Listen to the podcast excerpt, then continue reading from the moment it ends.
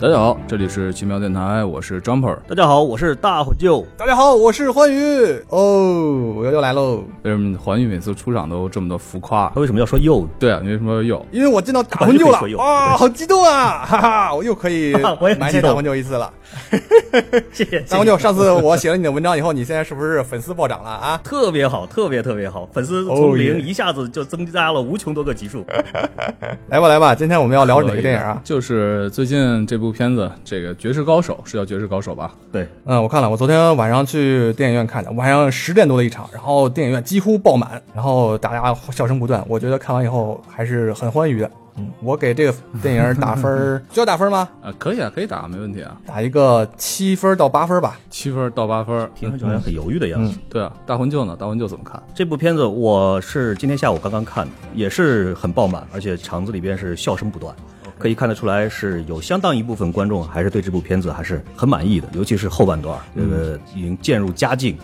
其实这个片子我刚开始看的时候，尤其是嗯开始那一场，就是开场那场戏的时候，我看的我特别尴尬，我真的特别特别尴尬，我就有点就很不舒服。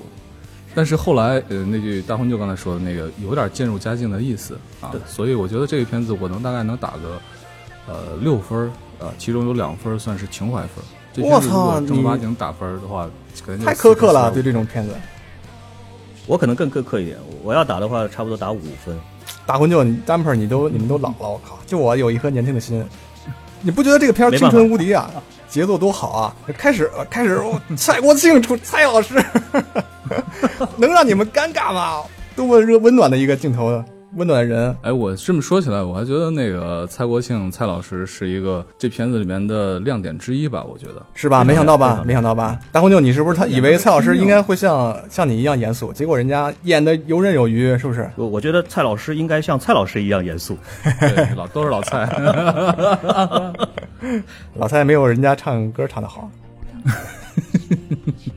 他们可以唱粤语歌。那个这个片子啊，我开始那场戏我其实挺不喜欢的。一开场我一看，哟，我操，食神，就这种感觉。然后整个的感觉还是有点古怪。啊，对，我觉得绝大部分观众可能都会对开始有点不满意，就是说前面确实结构上也比较凌乱，这个模仿的痕迹也有点太过于的刻意。那这是一个卢正但雨，肯我相信他是一个为了专门为了向周星驰致敬，然后缅怀先辈的一个桥段，应该是肯定是。而且你看他那个装束、打扮、化妆，就活脱一个小号周星驰。我一看那个长得简直一模一样了，神态啊、表情啊，那个小眉毛、小眼睛，简直一模一样。那所以你对这个卢正雨还是比较欣赏的，是吧？可以这样说吗？呃，我欣赏卢正雨没有欣赏大魂舅的强烈啊。行行，别贱。谢谢啊，两人分的。哎哎，范伟啊这部片子范伟也是其中的一个亮哎点。我觉得这里面有几个演技支撑啊，一个是蔡国庆蔡老师，我没想到那么拼命演的，真是很拼命的。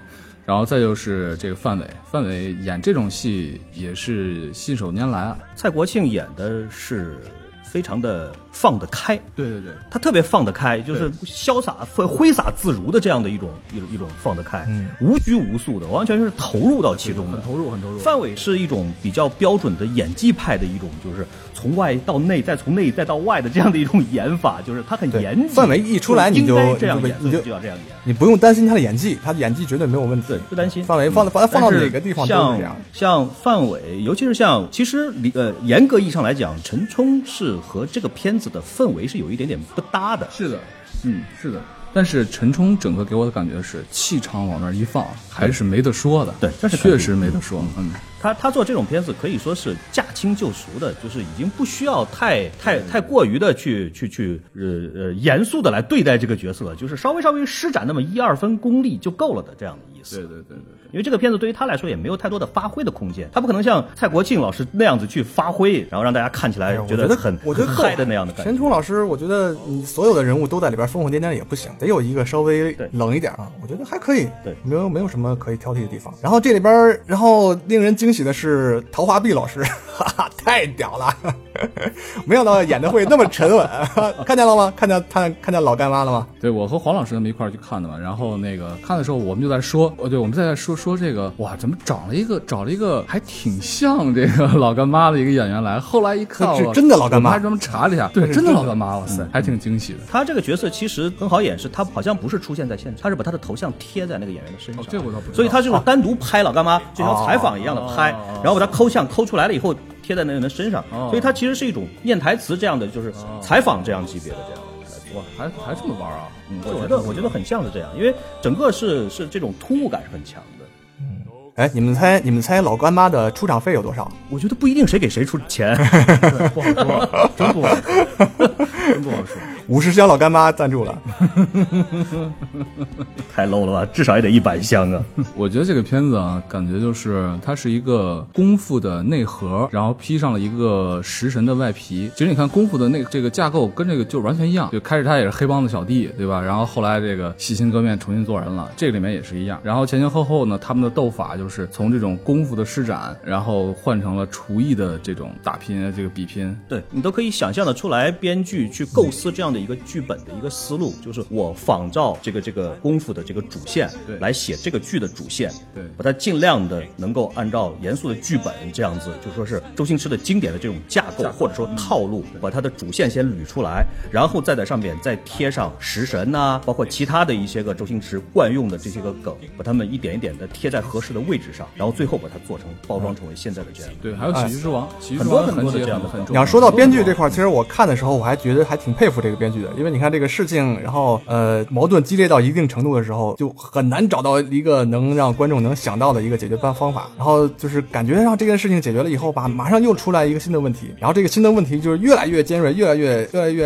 呃越来越困难。然后虽然最后也是用了神话的方式解决这个问题，不过我觉得这个套路是正确的。它是这样的，就是说整个这个剧的这个剧本，从它的这个剧本的这个成熟程度上来讲，我觉得差不多在七分左右。客观上来讲，在七分左右，因为它还是有很多生硬或者说是比较比较呃带一点犯一点点幼稚病的地方。但是从他的这个创作的认真程度上来说，我觉得打满分不为过。嗯嗯嗯，他非常非常认真，他比起那些个是的同意就是所谓的那种粗制滥造的、非常非常不负责任的那一种所谓的喜剧，这几年特别特别常见。所谓的喜剧或者说是套路的那种国产的那种那那种烂片，我都不提什么名字了，就是比那些个的认真程度要强百倍都不止。嗯嗯嗯哎，那你为什么还给这个分儿打这个片子打这么低的分呢？你看演技又好，因为剧本又好啊。你说，因为这部片子太过于的、太过于的刻意的去模仿周星驰，哎所以他的评价一定会变成两极分化的状态。就说喜欢这部片子的人会非常的喜欢，但是反感这部片子的人也一定会非常的反感。所以两边一加一平均就是五分。我操！所以你们俩你们俩在这儿不就是他妈的两极分化了？对，是这样的，是这样的，嗯，是这样的，就是说他太过于的致敬自己的偶像，所以失去了他自己的风格。而且这部片子的一大败笔是什么？是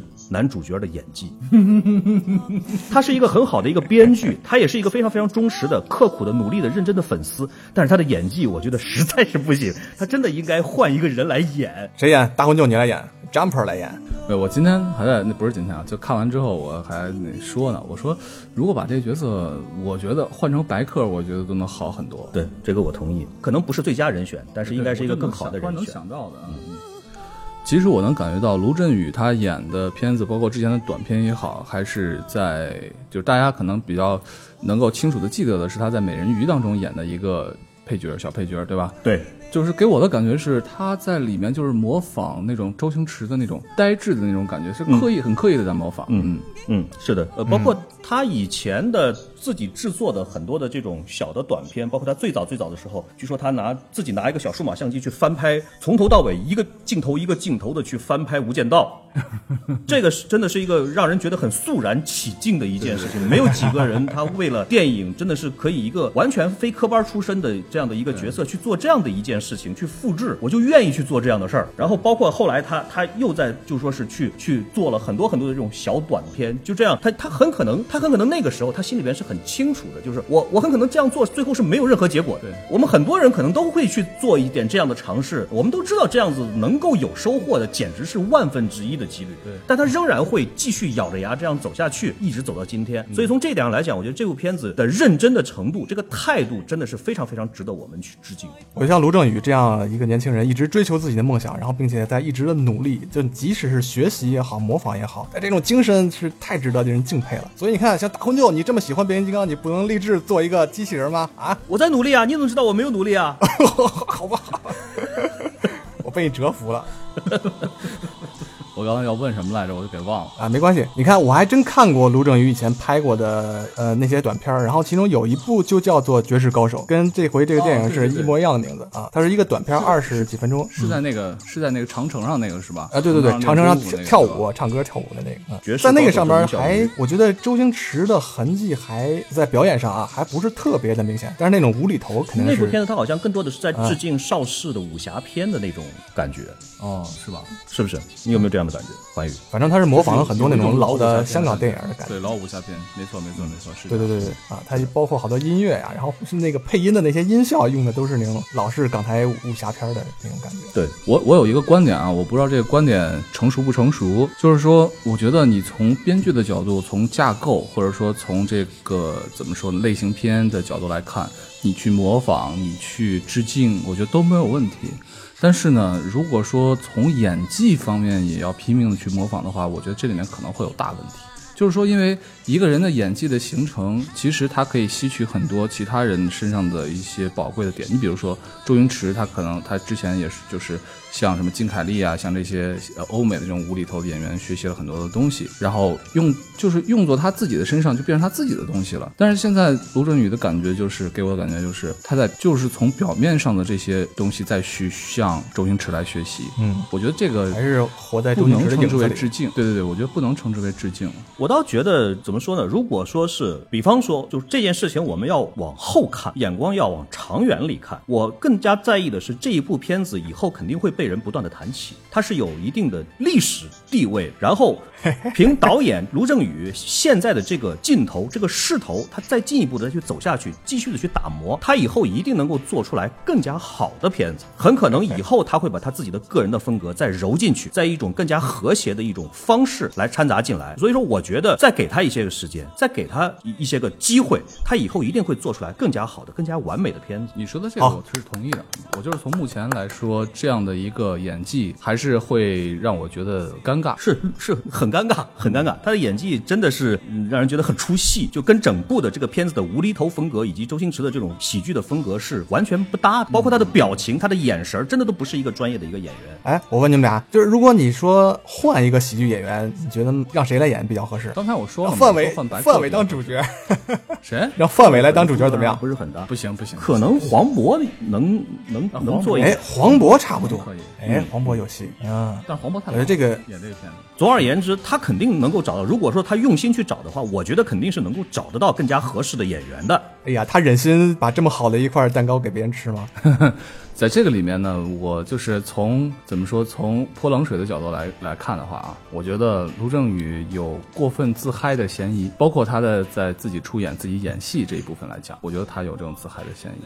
这个可以理解。那可以理解，可以理解啊。哎，这个你如果做一件事情，你自己不嗨的话，你怎么能带你带到带把这种嗨的情绪带给别人呢？这嗨但是你不能光图自己嗨呀、很多很多的烂片就是因为只图自己嗨，完全忽视了观众的感受。No no no no no！你首先你看这里边的演员啊，包括你像蔡国庆，然后还有陶华碧老师，还有这些其他的众众多这种呃配角演员，他们都很嗨呀，都很那个很表现的很很很自如，很很从容。这个没有问题啊，我没有说这个 这个其他的演员们他们在行使一个演员的职责的时候，他们嗨，这是没有什么问题的。但是你作为一个导演，或者说你是一个总的这个电影的一个统筹，然后你为了自己嗨，你去做了一个不合格的演员，而且是一个男主角，对这部片子形成了一个破坏，这就是这个事情你得。No no no，我觉得问题没有你说的这么严重，然后竟然能把这个片子破坏掉。我认为他的演技对这部片子真的是一部破坏。就这么说吧，我觉得卢正雨在演员这条道路上可能还需要更多的时间，就像刚才大混就那样说的啊，也让我们给他一些更多的时间。其实这个片子已经很久没有看到这样纯粹的无厘头式的影片了，我认为就是而且是合格的无厘头的影片，已经很久没有看到了。所以我不知道在以后像类似这种呃周星驰的风格也好，还是单单说无厘头的风格也好，还到底会有多大的市场，多大的发展的空间呢？环宇你你怎么看？我觉得有人在模仿周星驰，就一定有人在模仿卢正雨，模仿他这个方式，模仿他的脚步。既然他成功了，那么后面一定会有人成功的，一定会有千千万万的年轻人顶上来。而且他现在这个无厘头完全不觉得老套呀，它里边用的那些剪辑的手法呀，然后还有那些动画呀、特技啊，看起来都很 fashion，我很喜欢。操你丫疯了吧？我觉得很老套啊，这老套吗？很老套啊，老套啊。哦我觉得不在于老套还是不老套，我觉得其实他们更多的是在模仿邪，在神这一块的模仿，他还是欠了一些。就好比说，我举一个例子，整部片子里边，他我从头到尾我没有笑过，我我我真的是一点没有笑过，我一直在找寻找那个感动我的。周星驰的绝大多数的无厘头的喜剧，他总能够有那种打动你的那个点，我一直在寻找这个点，但是到最后最后，我说句老实话，我在看电影的当时，就整部片子播完了以后，我没有找到这个点，一直到什么时候，我就说我在街上晃了半个小时，然后我找了个肉夹馍的店，我在那儿坐着开始吃肉夹馍。那个时候都过了大半个小时了，我在啃肉夹馍的时候，我突然想到那里边的一个场景，就是他在最后最后他的感官他的。触觉比平常人灵敏一百倍的时候，他在那儿揉辣椒，他在那儿一直在一直在揉辣椒。那个地方，我回想那个地方的时候，我突然一下觉得非常非常的感动，但是还是差了那么一点点火候，就是他应该把这个地方的这种观众的这种情感再进一步的再深挖下去，再放大，我觉得他一定会成功。大红牛，我现在相信你正在往变形金刚这条路上走得越来越远了，你的反应也太迟钝了。谢谢谢谢谢谢鼓励。我觉得里面最贱最贱的一个镜头，就是他把那个呃，就就是那个那个女孩叫什么来着？那个女孩就是那个女的，小曼，我操，忘了啊，小曼，小曼，那小曼把手伸到后面，然后让他抓住，然后开始还觉得这可能是一个 happy ending，没想到是一个大的过肩摔。我觉得就那个那组镜头还给我了一点小惊喜。其实我倒对那个地方真的无感，我我我我对那个镜头很无感，是吗？嗯，刚才咱们提到无厘头的片子啊，的过去啊，或者说是未来也好，其实咱们还是最关注的还是这种周星驰式的风格的无厘头的电影，对吧？因为周星驰给我们带来那么那么多的很棒的作品，当然其中也有些作品不是那么的好。对啊，环宇，你最喜欢的周星驰的作品有什么呢？呃，我想想啊，你这样猛的一问，我可能印象比较深的第一个出现在脑子里边的是《鹿鼎记啊，《鹿鼎记》我喜欢，》啊，嗯然后零国产零零七嗯，《零零七》还行啊。哦，反而倒不是，我才我现在才想到《大话西游》啊。但其实我看到第一个周星驰电影应该就是《大话西游》。有一次暑假的时候，然后然后中央六台破天荒的放了一个这样形式的港片，从来没有见过。我们当时是学校露天电影院放《大话西游》，OK，嗯，我们当时就在这个露天广场上看的。《大话西游》我应该就是出来之后没太多久吧，可能就是个九九五年、九六年，最多也就是九六年看的吧。然后这片子看完之后，我们一致反应什么玩意儿啊？嗯，第一遍觉特别特别无聊，嗯，很多人都这样，尤其是好多地方放，它是先放的二，再放的一，就更加让人摸不着头脑我。都不记得，好像租的录像带，然后那个看的也不是也不是特别的清楚。嗯，我当时也是很后知后觉的，就是看完了以后觉得就怎么怎么回事，怎么是这个样子的？然后过了好几天了以后一回味，我靠，很牛啊！然后就就就就一发不可收拾了，就是反应就是情绪就 就上来了。其实有一些早期的片子来说呢，我觉得特别让我印象非常深刻深刻的就是《鹿鼎记》，因为《鹿鼎记》看的比较早，好像就是上初中的时候，嗯，可能就是九三年吧。然后还有《逃学威龙》，基本上都是那个九十年代初的时候看的，就印象非常深。我记得看《鹿鼎记》的时候，基本上从头笑到尾，嗯，然后还录下来，录下来看了好多遍。《鹿鼎记》的风格是一种酣畅淋漓的风格，对对对哎非常非常的痛快，对，不藏着掖着。然后，但是之后有一些片子我也不是特别喜欢啊。环宇，你要说能评出你三个周星驰你比较不喜欢的影片的话，你能选选出什么呢？呃美人鱼，然后反正就是他最后的，从从从从从今年往上数三部。我说如果你让我评五部的话，主演的呀，主演的，呃，有一个什么什么什么《望夫成龙》，是不是他主演的？对，是九零年的很老的是吧片子有一个很非常老片子，我觉得可以不用讨论了，因为那会儿他还没有形成他自己的风格。对对对，啊，反正有几个就这种周星驰主演的，就是那种很像正剧，就不太喜剧，那几个我不太喜欢。嗯，我印象中让我最尴尬的就是算死草，我觉得算死草我是从头尴尬到尾，就特别受不了，尤其是那个就是一头裤子掉下鸡腿那个，我操，特别受不了。我都忘了。酸丝草有一点有一点炒审死官的冷饭的嫌疑，然后又加了很多不好笑的东西，对对对。确实是一个比较失败的作，但在周星驰的作品里啊，，少林足球也不好看那我也不喜欢少林足球，但是后期的主演呢，我就觉得功夫还是不错的，我觉得挺还是挺喜欢功夫的。是吗？就是有一段时期，我不知道是从从什么时候开始，然后周星驰演电影突然变得严肃了。从那段时间，从他那个变得严肃开始，我就不喜欢了。然后他整个这个人在电影外面好像也开始变得严肃了，然后就整个那个喜感就丢掉了。你觉得？那你说变得严肃，《喜剧之王》算已经严肃了吗？你觉得？嗯，喜剧之王就有点严肃了，可能他那个时候已经开始有点这种往另一个方向走了。哦，对，我还想起来一个烂片，《千王之王》也是个烂片《千王之王》已经不算是他的呃对对主演，不是主演这个片子本身是非常的烂。这个周星驰可能还算是这里边的一个亮点，因为张家辉实在是在这里边的表演真的哦是没有办法去评说。哎，还是觉得他在九十年代初到九十年代中期那段时间，像什么《大话西游》不说了，什么《百变星君》啊，什么《回魂夜》，《回魂夜》不错。然后那个《大话西游》啊，刚刚说过了。然后《九品芝麻官》，然后《国产零零七》，嗯，对吧？这些东西我觉得还真是不错的。对他最典型的路数，我觉得拿出来就说是像《破坏之王》这样的片子，这个是他当年的这个这个无厘头喜剧里边的特别特别有代表性的一个，就是讲述一个最底层的一个小人物，他很善良，但是他很无能，然后他为了自己的心中的理想，比如说泡妞，或者说成功吧等等，他自己去努力去奋斗，然后去为了打败坏人，然后这样一步一步的成长起来，然后凭着自身的能力加上一机遇，加上巧合等等这一系列，最后达到了自己的目的。就这个路数看上去三观是很正，嗯。哎，我突然想到一个片子啊，就刚才说的那个《回魂夜》，我刚才回想了一下，这片子当年真是把我吓着了。，对，它蛮恐怖的。是恐怖片吗？很恐怖吗？你没看过吗？我靠，《回魂夜》我我没看过吧？那我我回去，哇，那那你既然是恐怖片，我回去一定要一定要补上，一定要补上。《回魂夜》前面那个氛围做的还真是挺恐怖的。可以，可以，嗯，那个片子还是行，很实力很强。啊，我肯定看过看过他的海报，穿一个大穿一个大风衣是吧？戴个鸭舌帽。《我的婚宴》那个片子，它就是有点向这个《杀手亮》致敬的那么个感觉，你可以看一看。好的，嗯，其实我也不算一个周星驰的铁粉儿啊，不过有一个，哦那你这么挺就是呢卢正雨，我以为你还是铁粉。哎，我不是，因为卢正雨这个小伙子，我觉得这个精神、这个做法还是很值得肯定的，而且拍出片子不难看嘛这个。没有问题，这个没有任何喜闻乐见没有问题这没有 任何意义。这没有问题那。当然，反正也是希望卢正雨的能够继续出更好的片子吧，因为其实这样的市场当中，你去你去做电影其实很残酷的，对吧？你如果没有后续一些真正拿得出来让人觉得信服的东西的话，你可能也就是昙花一现。就好比我几年前看过他的一个短片，然后觉得哎不错啊，之后这个人消失也就消失掉了，只不过现在他又出来了，给我这种感觉。我不希望。几年之后，卢正雨就沉下去。我希望他还能够有更好的呃发展，或者说是更上一个台阶吧。我觉得不会沉下去的，我觉得他他肯定可以做得比现在更好。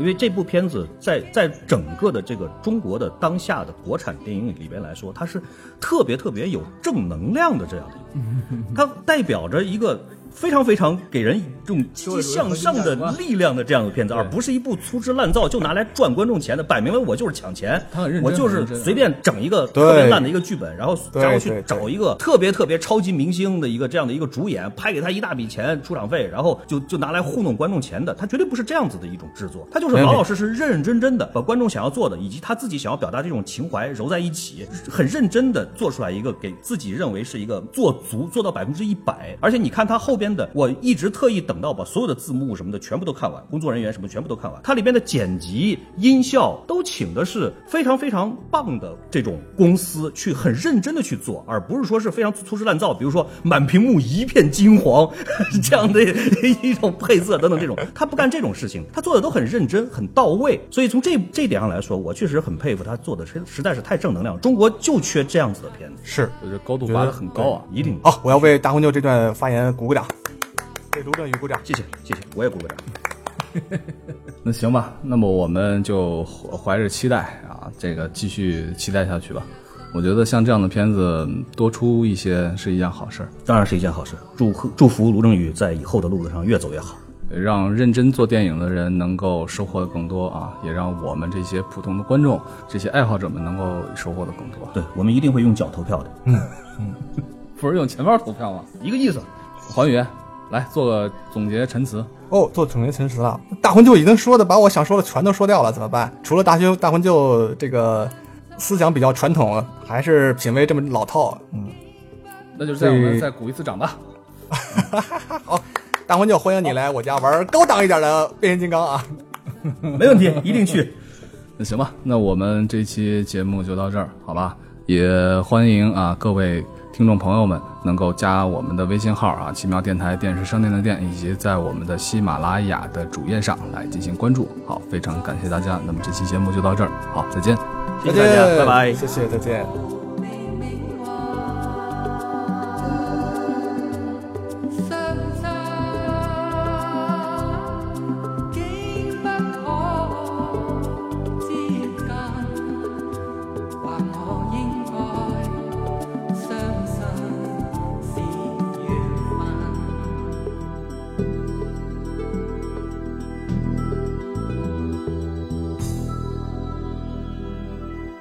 我操，我怎么没有这种感觉呢？套路很对，我我同意这一点上，我同意环宇的说法，这个套路是很对头的。嗯我，就我没有编剧还是可以这么强烈的感觉啊。尽管他可能编剧啊尽管他可编能是剧在这个剧的这个，你先说，环宇，你先说，你先说。哎，大红牛先说，大红牛先说，你先说，你先说，不，你先说，你先说，你先说我要，剪掉了，你俩谁先说都来吧，打吧，决斗吧，来吧，你先说。好，我先说。不行，还是我先说吧。